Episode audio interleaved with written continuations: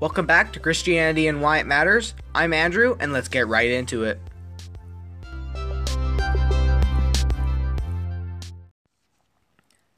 Today, we will be covering something different. This time, we will take a break from the Bible and dive deeper and explain what, who, when, and why Saul of Tarsus was who he was. In this episode, we will cover what his main purpose was and why Jesus and God wanted Saul to help spread the word of God throughout the world. Some non biblical information about Saul is he was a Greek speaking Jew from Asia Minor. His birthplace, Tarsus, was a major city in eastern Cilicia, a region that had been made part of the Roman province of Syria by the time of Paul's adulthood. Two of the main cities of Syria, Damascus, and Antioch played a prominent part in his life and letters. Although the exact date of his birth is unknown, he was active as a missionary in the 40s and 50s of the first century. From this, it may be inferred that he was born about the same time as Jesus or a little later. He was converted to faith in, G- in Jesus about 33 AD and he died probably in Rome because he appealed to Caesar. That information was taken from Greek mythologists and Greek history theorists. So that was not biblical information. So now we're getting into some more biblical information. His mission. Paul believed that his vision proved that Jesus lived in heaven, that Jesus was the Messiah and God's Son, and that he would soon return. Moreover, Paul thought that the purpose of, his re- of this revelation was his own appointment to preach among the Gentiles. Galatians 1:16. By the time of his last extant letter, Romans, he could clearly describe his own place in God's plan. The Hebrew prophets he wrote had predicted that in days to come, God would restore the tribes of Israel and that the Gentiles would then turn to worship the one true God. Paul maintained that his place in the scheme was to win the Gentiles, both Greeks and barbarians, the common term for non-Greeks at the time, Romans 1:14.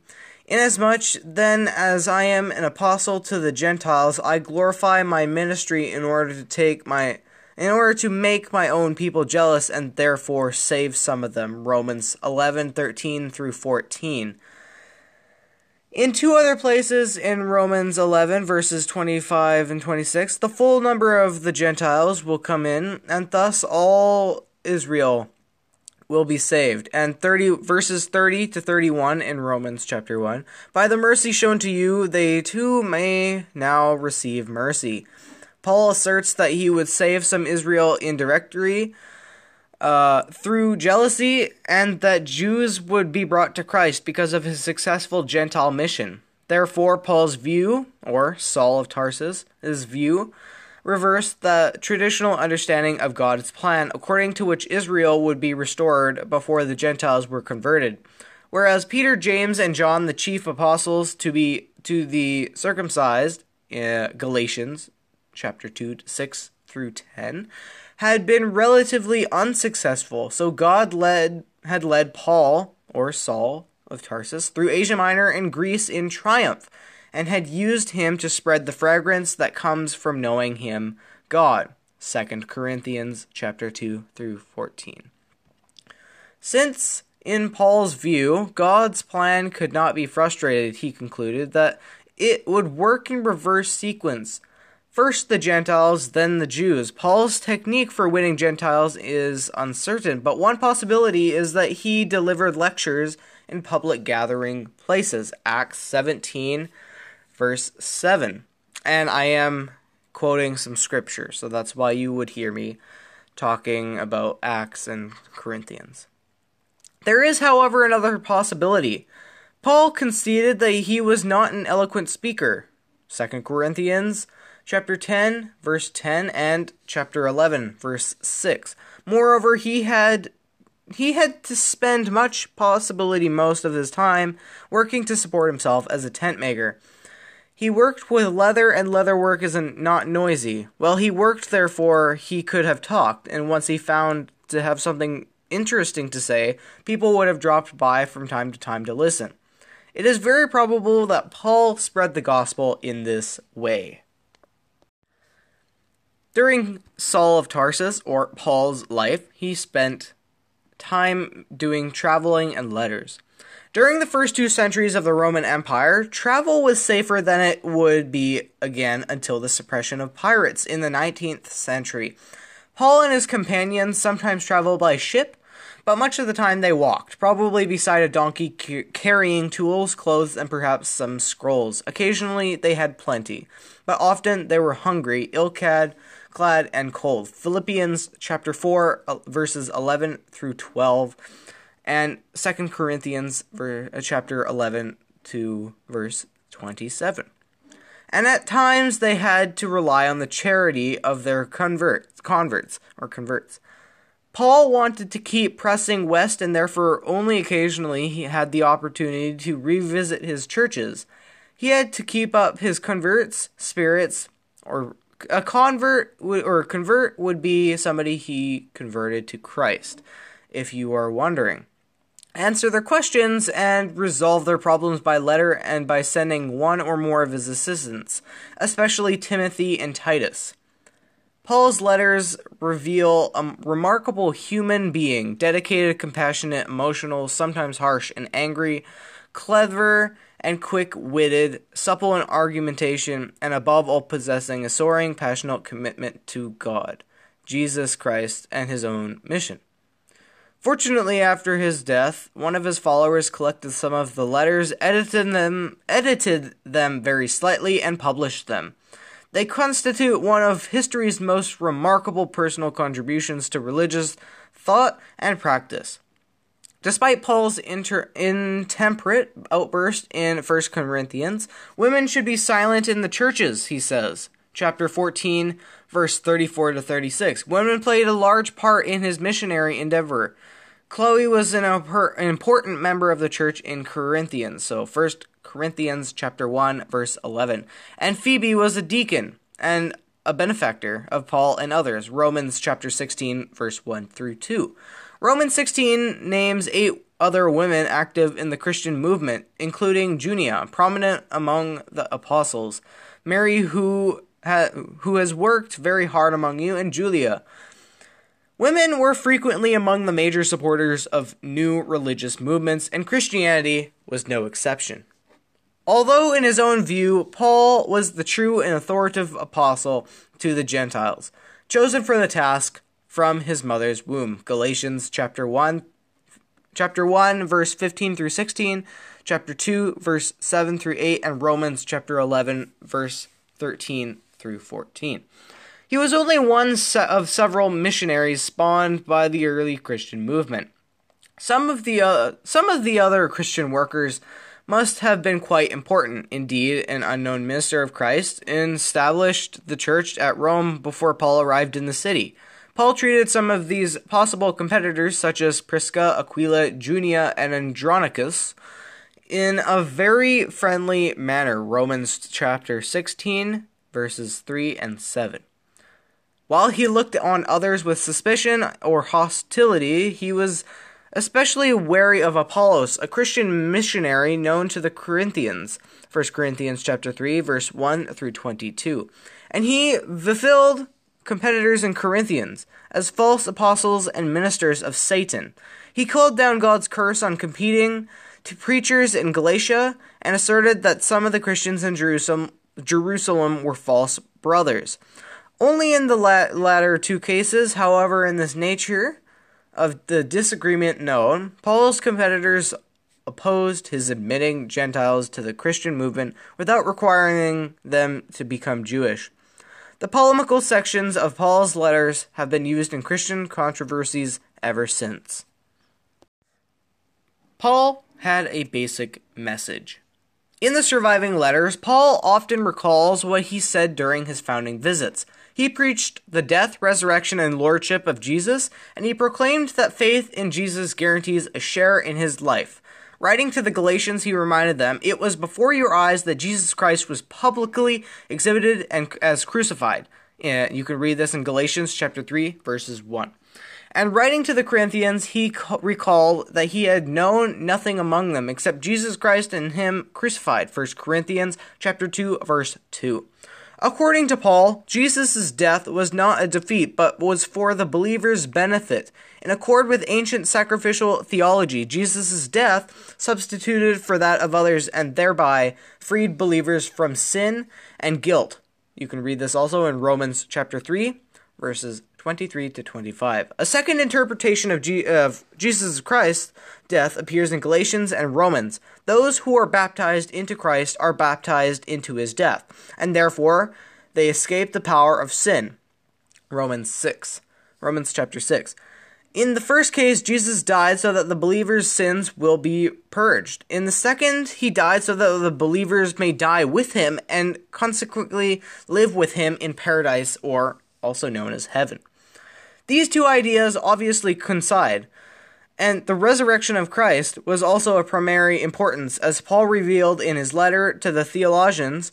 The earliest surviving account of conversa- conversion to the Christian movement, written to Thessalonica in Macedonia, possibly at early as early as 41 Common Era, and no later than 51, therefore no more than 20 years after Jesus' death.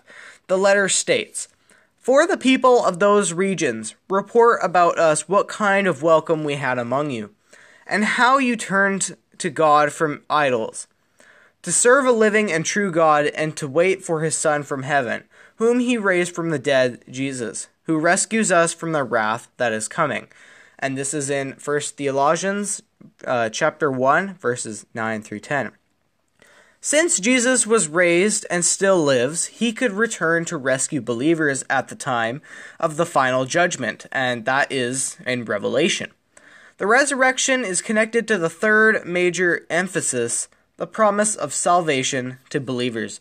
Paul taught that those who died in Christ would be raised when he returned, while those still alive would be caught up in the clouds together with them to meet the Lord in the air. First Thessalonians chapter 4 verses 14 through 18. These and many other passages reveal the essence of Christian of the Christian message. 1. God sent his son.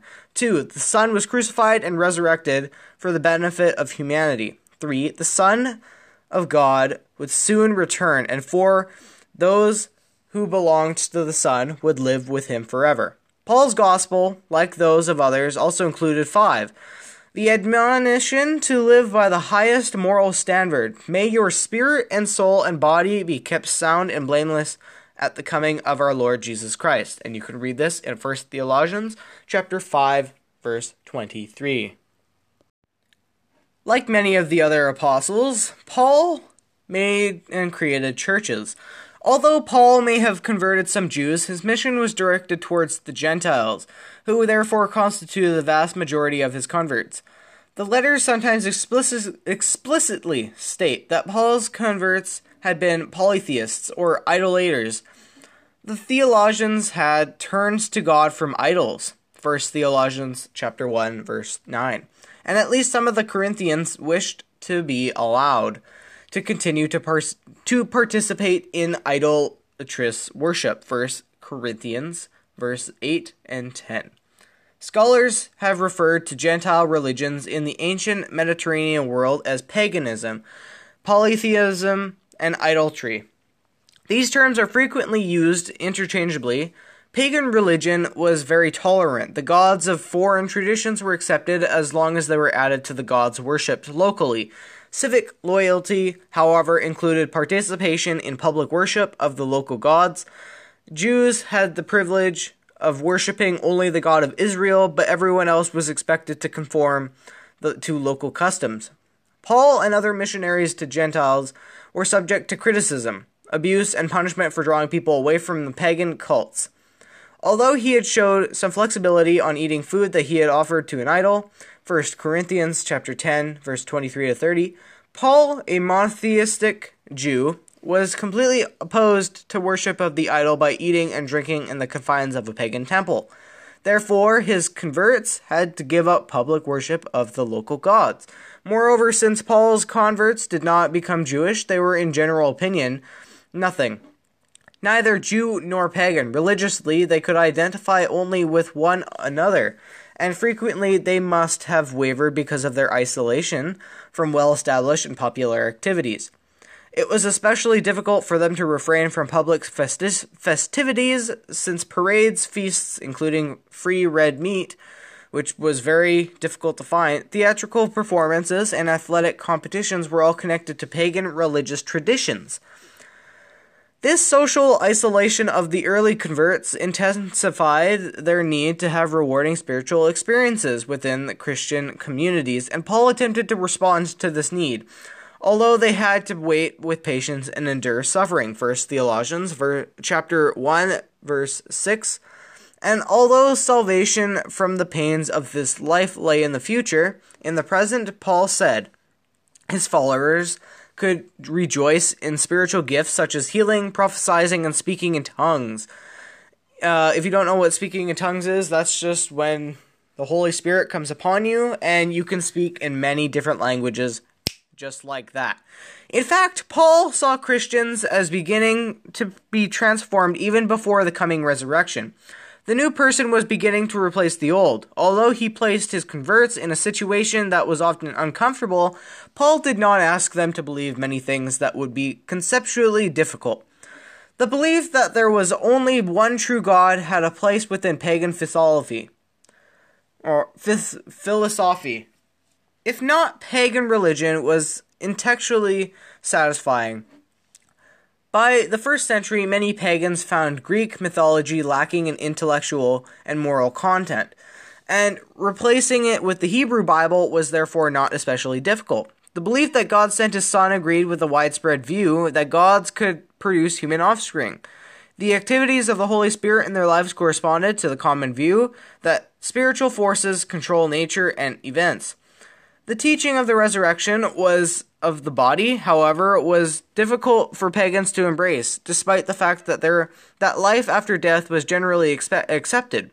Pagans who believed in the immorality of the soul maintained that the soul escaped at death. The body, they knew, decayed. To meet this problem, Paul proclaims that the resurrection of the body would be a spiritual body, not flesh and blood. 1 Corinthians chapter 15 verse 42 through 55. Theological views. Paul, like other Jews, was a monotheist who believed that God of Israel was the only true God, but he also believed that the universe had multiple levels and was filled with spiritual beings. Paul's universe included religions below the earth, the third heaven or paradise, and he and beings he called angels, principalities, rulers, powers, and demons. He also recognized the leader of the forces of evil, whom he called Satan, or the devil, and the god of this world. He declared in 1 Corinthians chapter 8 verse 5 that there are many gods and many lords, though he meant so-called gods and not true gods.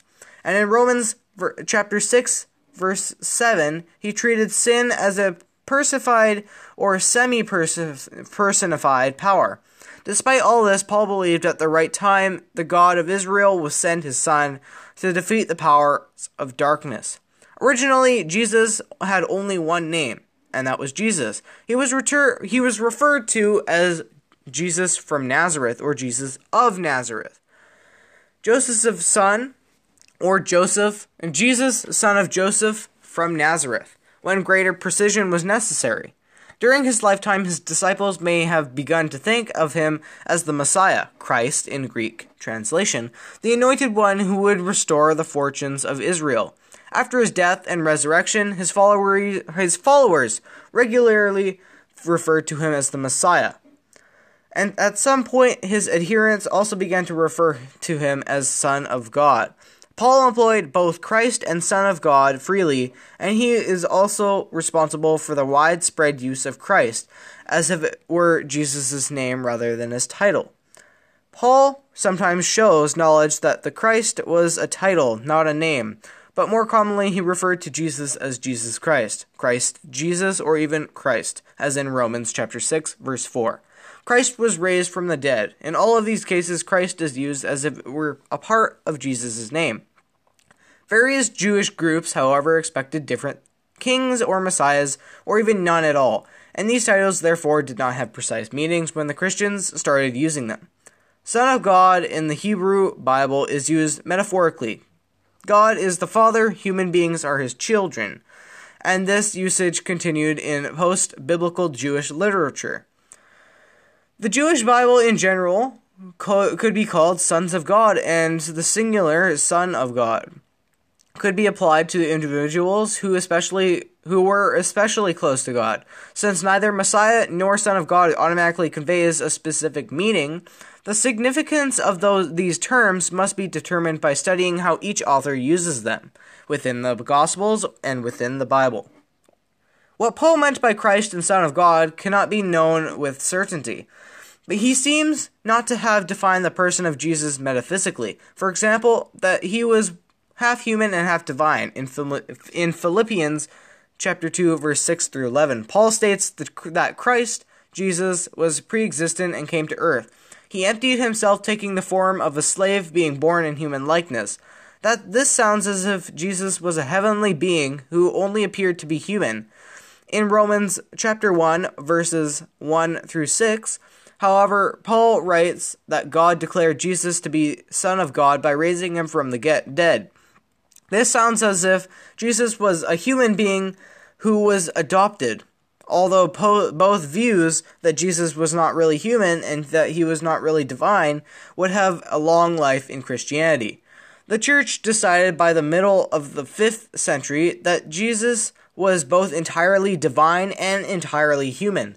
This solution, however, seems not to be not to have been in Paul's mind, and it took centuries of debating to evolve. Paul's thoughts and Paul's thought concerning Jesus' work as opposed to Jesus' person is much clearer. God, according to Paul, sent Jesus to save the entire world, as noted above.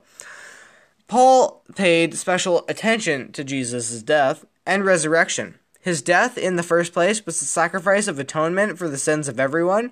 Early Christians, influenced by the ancient history or ancient theory that one death could serve as a substitute for others, believed that Jesus died on the cross so that believers would escape eternal destruction. For Paul, however, Jesus' death allowed believers to escape not only the consequences of transgression, but also the power of sin that leads into transgression. The believer who baptized into Christ, becoming one with him, Galatians chapter 3, verses 27 to 28, this meant that through Christ's, Christ's death, the baptized believer has mystically or metaphorically died and therefore died to the power of sin that re- re- resides in the world. Death with Christ gave newness of life in the present and guaranteed being raised with him in the future. Christ's death then defeated sin in both senses. His blood brought atonement for transgression, and his death allowed those who were united with him to escape the power of sin. The physical universe also needed to be freed from bondage to decay. The fact that individual believers could escape from sin did not free the entire world. When the time was right, God would send Christ back to save the by, save the cosmos by defeating all the remaining forces of sin and to liberate all of creation.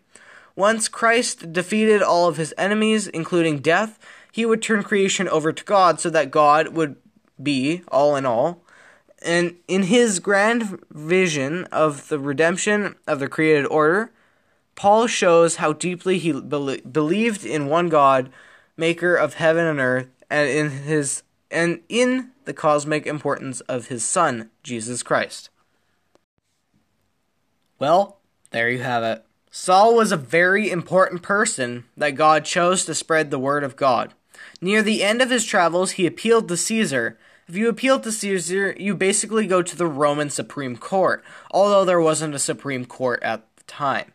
I would personally like to thank you for listening to episode 6 of season 1 of Christianity and Why It Matters. I'm Andrew, and God bless you, and remember that all things are possible through Jesus Christ.